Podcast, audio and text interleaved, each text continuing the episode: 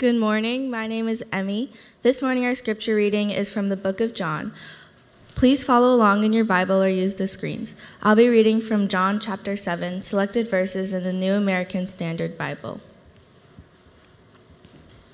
So Jesus said to them, My time is not yet here, but your time is always opportune. The world cannot hate you, but it hates me because I testify of it, that its deeds are evil. But when it was now the midst of the feast, Jesus went up into the temple and began to teach. The Jews then were astonished, saying, How has this man become learned, having never been educated? So Jesus answered them and said, My teaching is not mine, but his who sent me. He who speaks from himself seeks his own glory, but he who is seeking the glory of the one who sent him, he is true, and there is no unrighteousness in him. Jesus stood and cried out saying, If anyone is thirsty, let him come to me and drink. He who believes in me, as the scripture said, from his innermost being will flow rivers of living water. But this he spoke of the Spirit, whom those who believed in him were to receive, for the Spirit was not yet given, because Jesus was not yet glorified. The word of the Lord.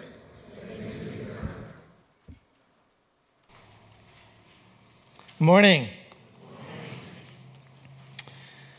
I feel uh, like I'd like to make a couple of comments before I get into the sermon this morning. Uh, thank you for letting me be here for five years. Uh, every day is a record for me. It's, it's a nice way to live. Uh, so fail hard in the beginning, and then you'll be doing great all the time afterwards. But one of the questions I asked as I was uh, sort of just in the earlier years here uh, was is there going to be bonding that happens between me and my family and the members of this church? That was a real question. Can it happen? Will I feel myself belonging here? And I just want to say that's really been happening. It's really been wonderful for us. And we talk about it, we feel it, uh, we're practicing it. And I don't know, maybe this isn't true, but my read of our relationship, pastor to congregation, is there's been uh, a growing trust, and I really appreciate that. And uh, in many ways, it feels like, oh, now we can begin to do some real work. We've sort of put down our arms and we can uh, be shoulder to shoulder now. And it kind of feels more and more like that. Really, thank you uh, for that. And thank you for letting me grow uh, at your expense. This morning, as I was thinking about uh, how, uh, you know, we've been here for the, these five years, and actually we've begun year six now. Uh, I kept thinking about this one comment I made during my interview. I was up here, it was kind of a town hall meeting, it was before I was hired. And I don't remember specifically all that I said, but I know that in general I was babbling.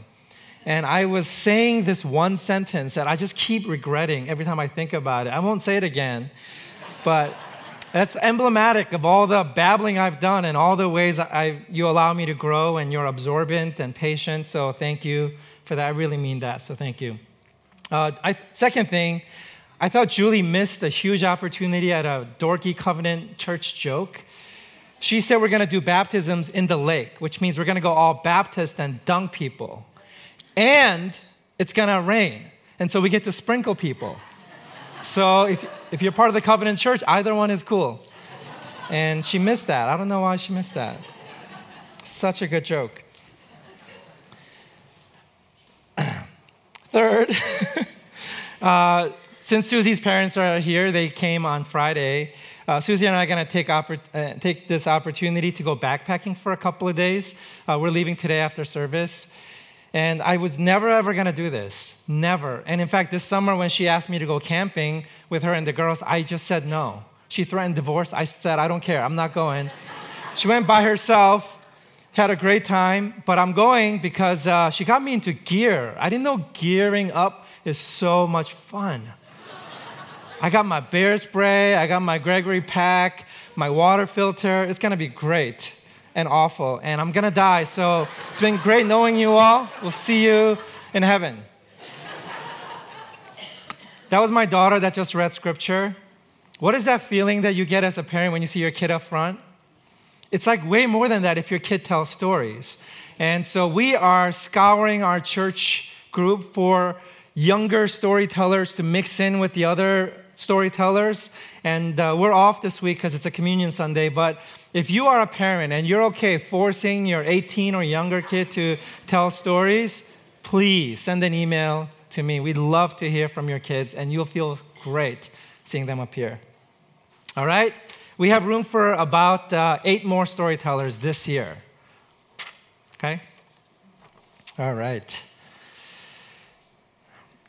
So, we are uh, in a series called The Son of God in the book of John. And today, the title of the talk is The Holy Spirit. We're, gonna, we're not going to talk about everything pertaining to the third person of the Trinity. That'd be a long sermon, even longer sermon, I should say. But we're going to touch on it, I think, in a practical way. And I hope it challenges you. It's been challenging for me. The question I'm asking today is you and I have personally difficult scenarios, situations. You know, we come to a wall or an impasse, or we come up against situations that are complex and they have lots of moving parts, and you don't have control over all of the parts, and so you just feel sort of helpless. You know, or you're up against smarter or better or faster people and you don't know quite how to enter into the situation. Or whatever it is, you have some hard situations in your life. You kind of do all that you can and still it doesn't work. It's not enough. Then what do you do? What's your next move after it doesn't work? And so you may say, okay, maybe I'll seek out a professional, somebody I can pay who has devoted their life to understanding this particular area I'm struggling with. You seek them out, you pay your hard earned dollars to them, and it still doesn't work. What do you do? What's your next move? Okay, maybe uh, you get your friends together and you share, and maybe there is power in the hive mind and they speak into you and then it still doesn't work. What do you do? What's your recourse? So, this is the question I want to try to uh, address today in broad terms. In this chapter today, uh, Jesus is being recognized. He's doing some really amazing, jaw dropping miracles. He's also saying words in a way that no human being has ever said before. He speaketh as one with authority, as some of his uh, enemies said about him. They can't quite figure him out, they can't put it together. Nothing sort of adds up. And what happens is they have uh, sort of a divided, collectively divided reaction to him there's a group of people who support him, who believe that he is something that is divine. And so they're sort of holding their breath, but they remain open and they're looking to see what he's about. Others, they accuse him of being demon possessed. They say, Surely he is controlled by demons. How else does he get these powers or his words? He's just off. It doesn't fit into our construct of what a religious leader should look or feel like. So they accuse him of being a demon, uh, demon, demonized. Still others, they take it a step further and they're conspiring to murder him. And they're looking for a way to positively identify who he is. Because remember, they don't have pictures or videos or audio. They only hear about things. So unless he's locally there and you're there, you don't even know what he looks like. You have vague descriptors and such things. So they're not sure who he is, a lot of them have not met him, but they are sure that he's a threat. There's something that gets triggered in them, and they want to kill him. So, all in all, everybody is divided about who he is, and they don't quite know how to address this situation. They perceive him to be the problem, but Jesus perceives them to be the problem. Here's John chapter 3, verse 19 to 21. This is the judgment that the light has come into the world, and men love the darkness rather than the light, for their deeds were evil. For everyone who does evil hates the light and does not come to the light for fear that his deeds will be exposed. But he who practices the truth comes to the light so that his deeds may be manifested as having been wrought in God. And so they say, Jesus, you are causing problems. Why do you have to exist? Let's eliminate your existence. Why are you here? You're disturbing the peace, you're creating division. And Jesus says, No, actually, you were always this way. I didn't create or cause anything, but my presence, my words, the light that I'm shedding by my deeds and actions and words uh, is exposing the things that you already were. And I wonder how much of how many of you think about your problems this way that you contribute to the problems in your life. That part of our problem is our reactivity to light. And so, you know, you have a problem at work, you don't know how to solve it because there are people who are in higher positions than you, and there's a culture, there's a, a working style that doesn't quite fit you you know, and you have all these valid complaints, and yet there you are experiencing it. And Jesus says, you know, it's not just about your workplace, it's also about you. There's, that's the nature of what a trial does. It's hard on you, and that difficulty cuts you, and you bleed what you bleed, and it kind of sh- you show yourself to be whatever you are. There it is, right there in your blood. And so uh, I was thinking about this and I was thinking, you know, as, as I usually do about my marriage, that was kind of my go to uh, playgrounds uh, for God's work in my wife's life. but I was thinking about these moments when we may be arguing about something, there's a bit of a back and forth, and I feel, I feel my resistance to the truth. Like there's a, there's a a deeper, more buried part of me that knows that she's right, that she has a purer thought. And yet, I'm still fighting. I'm employing the tactics, the tools that I have. I have better, more, faster words than she does. You know? So I use that. And then I have this positional advantage because uh, I'm sort of the leader of the family. I feel my headship in the family. And I wield that whether I'm aware of it or not. She's sort of in a, um, you know, in a lower uh, position. And so that's always in play, whether I acknowledge it or not. That dynamic is there. And on top of that, you know, I'm physically just a stronger, bigger person. That's what males tend to be. And so I have that. And that's always a thing, you know? But somewhere in my heart, I, I, I feel the challenge to my ego and my pride, my selfishness, and maybe even my fears. It's like deeper, it's multi layered, it's complex. It comes out as rationale, but really at the center of it is a fear that I have. And I sort of cloaked it in rationale to sort of address my fear. And so I feel, I feel that resistance in me.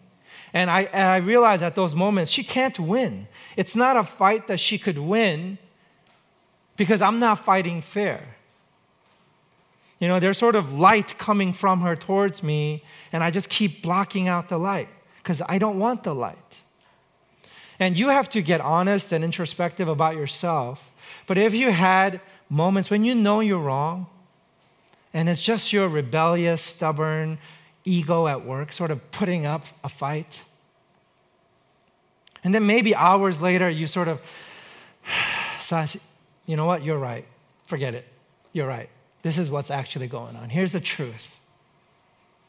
You know, I have those moments on the regular. And so when I read John 3, this makes sense to me.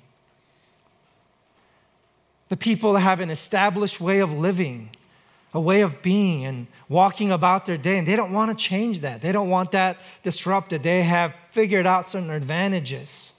They know the system. And Jesus is a challenge and a threat to that. And so we have lots of verses that illustrate that.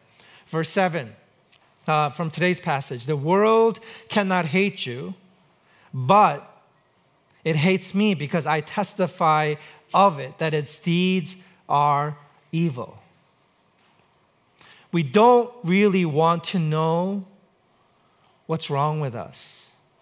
This is true. This is really, really true. We don't want the light. and we will put up a fight that looks like we love the light, but in actuality, we love darkness rather than the light.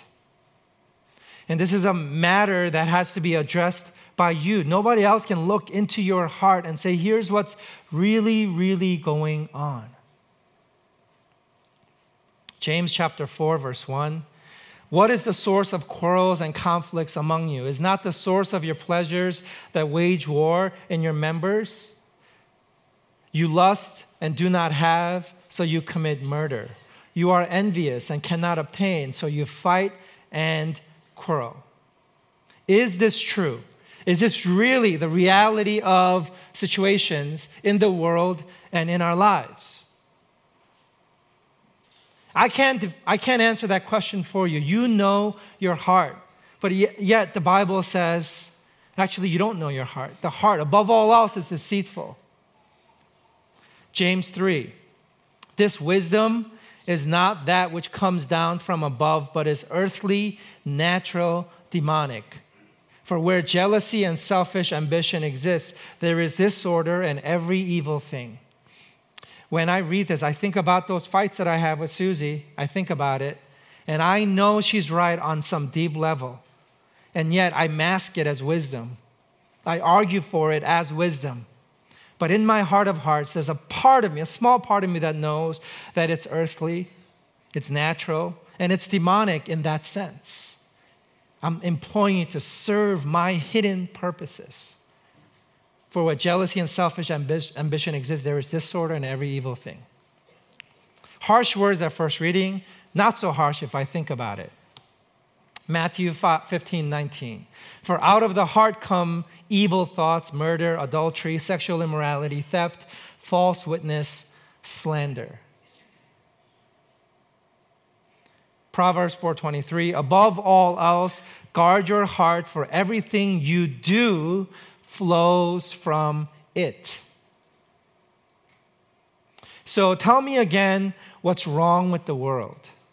Is it really the problem? Is the problem really the fact that our you know, organizations and structures and systems are problematic? Is that really where the brokenness lies? Yeah, those things can stand to be improved always, for sure. Can you have better fighting techniques? Yeah, there are fair fighting techniques. Like you can say the word I more than you say you when you're fighting with somebody. Great. But the real problem, the problem underneath all problems, comes from your heart, is the testimony of Scripture. That something is really, really wrong, broken, on a heart level. And it emanates from there to make everything else problematic. And so, if you have a problem at work, you can create policies. You can call HR and solve the problem, and that's so good. But the best HR will actually address the heart. And law, law is good. You can call lawyers if you have problems, but the law doesn't address the heart. The law can enforce you being a kind person. It can just keep you from being a jerk, but it can't force you to be a good person. There are limitations to the things we can directly do. But the heart, the heart, how do you get at the heart if that's really where the problems are? Now, I've thought long and hard about whether I want to tell this next story or not. And uh, as Susie and I were talking about it, we realized it's kind of a iffy one, but I'm gonna tell it. And you'll have to, some of you will get a little bit uncomfortable. Uh, Susie predicted that maybe some people uh, might get worried for me, and it, got, it gets kind of messy. But I wanna tell it because it's true and it's just something that's recent, and that's what I do, so I don't wanna withhold this story from you. I was meeting with the leader of a uh, group, a nonprofit organization that's working to raise awareness and promote healing around all the different races that exist in Seattle land. So they were the head of this organization, they started it. And uh, he was telling me a couple of stories that just uh, really uh, shocked me, and it may shock you too. Uh, the story that he led with was last year, uh, a six year old was going to school for the first time, got on the bus, and on the bus on the way to school was called the N word by a fellow student. Just on the first day of school, this little six year old girl was devastated. Just tears and just life ruined. The school uh, called a meeting the very next day. The both the parents were, sets of parents were there. And what happens is the victim started getting blamed. And you know, whenever a crime is perpetrated, this is what we do as part of our self defense mechanism. We always look for holes in what the victim did wrong. And that's a way of protecting ourselves. Right? So, what could she have done to provoke? And, and just kind of went that way. And finally, um, the facilitator stopped the conversation going that way and said, you know, let's really address what happened. You know, and then the parents of the uh, perpetrator, perpetrating kid, flipped it again and said, you know what? I don't want my kid to ever be near that kid. Put them in all separate things. Just create a barrier. I don't want trouble anymore. And that's the way the meeting ended. And uh, he was telling me this story, and it was, just, it was shocking to me, it was heartbreaking to me. And it made me think about our society and how fractured our society is today. and I started thinking about my own stories that I've experienced just in the last five years here on the island. The first time was my first year here, just a couple of months in. I was uh, doing one of my runs uh, around the island, and uh, a car slowed down, and the two windows near me rolled down, and these uh, boys in the car, these teenagers, I assume, started yelling, started making these noises at me, like ching chong and that kind of noise, and, told, and started cursing at me and told me to go back to where I came from. And then they sped off. And I thought, boy, welcome to the island, I guess. You know? And I just remember going, oh, I didn't expect that. So that happened. And then another time, I was picking up Thai food. I called in a to go order uh, at the Thai restaurant, Pon Proem, across the street from here. I went to go pick it up, and I was walking out, and there's a woman that was dining at a table near the door. She stopped me by putting a hand on my arm and then said, Oh, excuse me, do you deliver? I didn't know you delivered. And that hurt my feelings because the assumption was I worked there, obviously. because I don't know, I just didn't feel like a legitimate member of society. That's kind of the role that I fit. And that was the default, you know, go to for her. And it came out. And that sort of hurt my feelings. Like, you know, I, I may not be a worker. I could, I could be a patron of this establishment. You know, that's what I was thinking. And I have a few more stories like that that's happened to me here on the island. And it really got me thinking these stories as he was talking. And it raised doubt in my mind about what it really takes to help heal our fractured society. And so I began to challenge him with questions. I asked him what he does and if he believes in what he does and if he really believes that it's possible to heal and fundamentally transform society based on his work. This is where the story for me was so good. He said, No, he's, not, he's really not sure. And in fact, he said one of his kids asked him that. And when he really got honest with himself and with his son, he felt sort of a draining of hope. I, my question was, Where's your hope meter? You know, where's the needle on hope? He said, It's pretty down. He said, It's pretty low. And then he asked me, what kind of work I do at the church here. And I began to share what we're doing. I said, you know, I really think this is a hard work. And so, where we're going with this is we're working to create a safe space for as many different kinds of people as possible. And so that they can have safe and holy conversations. Then he said, You know, I'm agnostic. I don't really do what you're saying you do. I can't do that. I said, Well, this is what we're doing. And at the end of the conversation, he said, Boy, I feel really tempted to become a Christian even though I'm an agnostic. And that's the way the conversation ended. And so, was that, was that uncomfortable? Was that hard? It's okay. I apologize for that.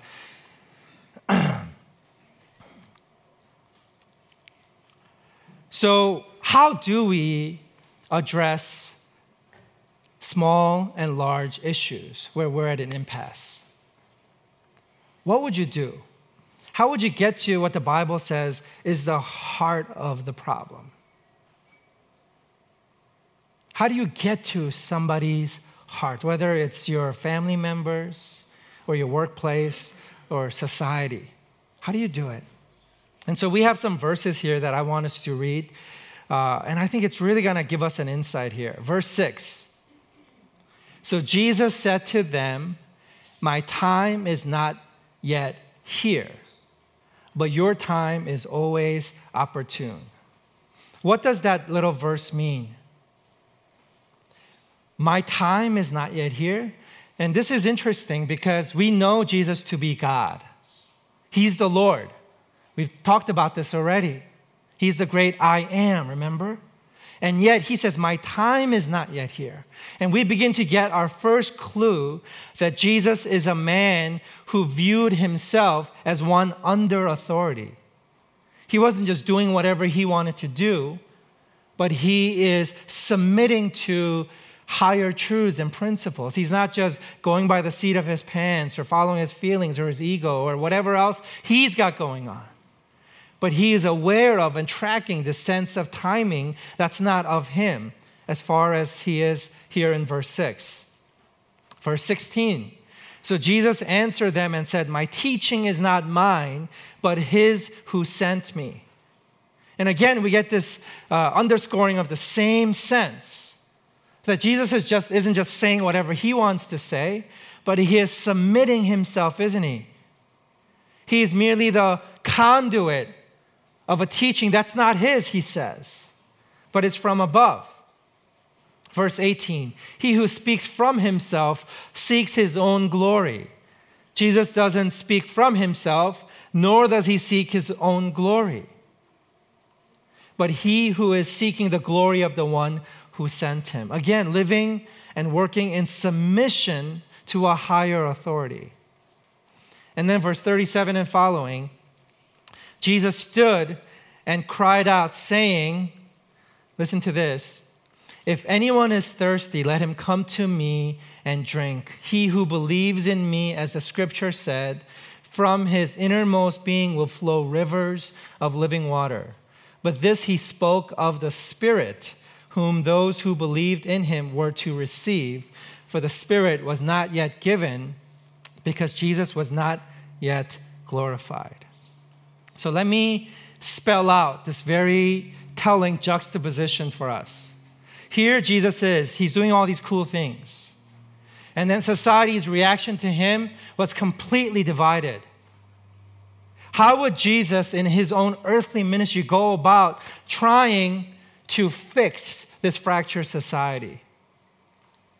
If you were Jesus, where would you start? What could you do? How do you really go about creating understanding that takes a lifetime to obtain? How do you change somebody's heart? And not just what they see, but how they see it, from where they see it. How do you get at that level? And here it is, right in the midst of all of this division in the whole chapter. If you reach the whole chapter, you'll see it's all about a divided society and literally just ends with, and everybody was divided. Demons and murder and conspiracies and division. And Jesus, in the middle of it, says, Ah, oh, you need the Holy Spirit. There is no way any system, any human being, any effort from the outside can actually fix what's broken. It really does require this mystical thing, this invisible power, this presence outside of a human being called the Holy Spirit. I don't know uh, if you had memories come to you when we were talking about uh, you know, the, the ego rising up in fights and conflicts. But when I look back on those fights, I really feel like it's God changing my heart. I feel that it's an outside presence working on me. There's a truth that's not of me that's being shed light on in my heart and in my mind. And then I come to say, oh, I'm, I'm wrong and I'm sorry and I don't want to do it again. I get this sense that it can't come from me, it can't come from somebody else. It has to come from an outside force. And the scriptures identify this as the Holy Spirit. If you're sitting here and you're not a Christian and you come to these moments of impasse, don't you find yourself wishing that somebody's heart could just change? Don't you feel that you're at your wits' end, that it's beyond your ability to control or uh, influence? I feel that way. The metaphor that I thought about was, you know, uh, sometimes like when I'm on a long paddle run, like uh, when I go around the island or something, it's uh, thir- about 13 miles, and I just feel like I can't make it. I'm just dripping sweat, and as always, I didn't bring a drink and I didn't bring any food. And it's been hours already. And then somehow I end up where I started, and I'm back, and I finished. And it's this sense that I paddled, but it's not my paddling that got me there. And that's how I always feel when I'm at an impasse with things. I come to this point of not knowing what to do next, and then that's when I sort of stop and I'd look around my own heart and say, God, I can't do this, and I'm frustrated, and I'm angry, and I got mixed motives. I really need your help. And then somehow, something happens, and I'm there. You know, it's almost like last week, you know, there was this story about how the disciples are stuck uh, in, a, in a boat, and then when Jesus walked on water and came on the boat, next thing they know, they were on land. And it's that same feeling that, yeah, they were exerting effort, but it's not the effort that got them there. You know, yes, I'm trying my darnest, but it's not my trying that gets me there. But there's something serendipitous, something mysterious, something that was not me. And the Bible says that's the Holy Spirit. Application. Uh, two application. One is patience and one is perspective. Uh, look at Zechariah chapter 4, verse 6. This is probably the simplest, pithiest little phrase that describes the whole sermon in one sentence. Not by might nor power, but by my spirit, says the Lord of hosts. The Lord of hosts, that word hosts, it means armies. And so here's the God of the armies. That's powerful, right? The Lord of the hosts armies of angels. And God says, It's by my spirit. It's not even by my hosts. It's not their job that's getting it done. It's me, it's my spirit that's getting it done. It's not you and your effort. It's not all the solutions we create in our world, but it's my spirit that gets it done. Do you believe that? John chapter 1, verse 10 and following. He was in the world, and the world was made through him, yet the world did not know him. He came to his own, and his own people did not receive him. But to all who did receive him, who believed in his name, he gave the right to become children of God, who were born not of blood, nor of the will of the flesh, nor of the will of man, but of God. This is the Bible's view on what makes the world really click forward. Left to our own devices, we are always going to be counterproductive when you total it out. We're going to net negative. We're going to have taken one step forward and three steps back. And this history of the world is going to keep clicking that way. The way the world progresses from life to death. And there's something outside that breaks into this cycle of life and intervenes. That's revival, that's renewal, and turns the clock back so it moves towards life rather than towards death. Everything in this world materially reminds us that everything is clicking towards death. And yet, on the inside, by the work of the Holy Spirit, we are clicking younger. We're clicking towards life. Why does that happen internally when externally everything is moving towards death and decay? And the Bible says that counter energy is not from within. It can't be because everything within is clicking towards death. But by the work of the Spirit, you click forward. Inside, your spirit is growing, it's being nurtured in a different direction. How? That's the Holy Spirit. You are born not of your own will, not of your mom's blood, but by the will of God. And to know this, to believe this, is to be born again. That you know you are not of you when you are at your best. You are really of God. You are a, conduit. You're being filled. You're just an empty vessel. And God fills you and He authors your life. And so, if you are a Christian, this is part of your uh, response to anything that happens in the world. You hear about flooding and deaths and chaos in Texas. And so, yeah, you give and you do all the human will effort stuff you know to do, knowing, knowing that the way you actually get there, though, is by, not, by, not by power, uh, might nor power, but by God's Spirit. And so you also get down on your knees and you pray, God, help the people of Houston. God, redeem this situation. May individual hearts be encouraged and know that you're alive and well, that you care. I pray that your name would not be defamed in Houston. You have to pray these things. And so we have this uh, call to be patient because the Spirit is working. You know, part of our problem is we're so quick to uh, make the judgment call. You know, we just call it. This person is never going to change. That person is always like this. And we just sort of close the lid on things. And God's Spirit says, no, no, no, no, not yet. If your view, your perspective is eternity, you're sort of a patient person. You know, even physicists will tell you that a million years, oh, that's nothing. A million years is absolutely not even a second in the scheme of things. I learned this week that in, there's infinities that are greater than other infinities. A mathematician friend was explaining this to me, and I got clarification from my other daughter on how that works. you know, when you have that kind of perspective, you have all the reason in the world to be patient, knowing that God's not impatient and knowing that it's God at work. It's not you. And then you have perspective that everything will be all okay. I know sometimes it just looks like atrocity, and we want to say, why? How can there be God?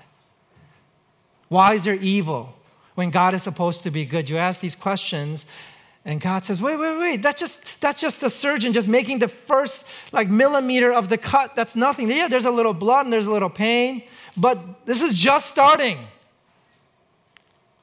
We're going to get this all figured out. And God says, it'll be okay. You just watch.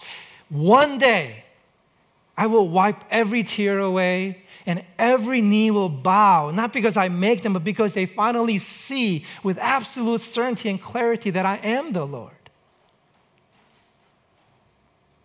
That day's coming. And in our little tiny squish perspectives, we're all impatient and have no perspective. And God says, My spirit is working.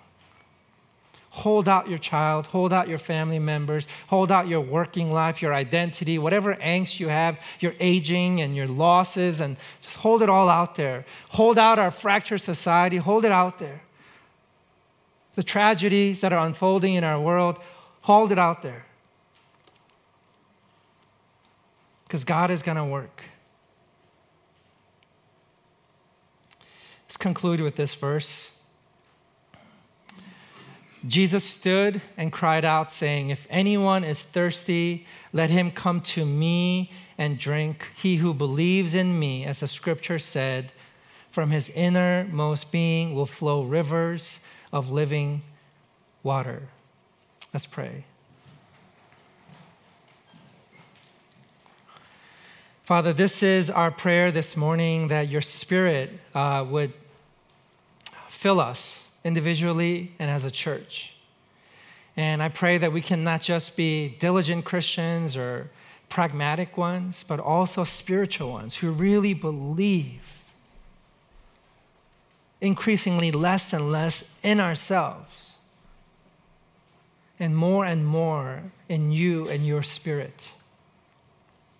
And God, I know that this belief will not diminish our efforts, but it will fuel our efforts, that we will work all the more harder, as Paul said, knowing that you are at work.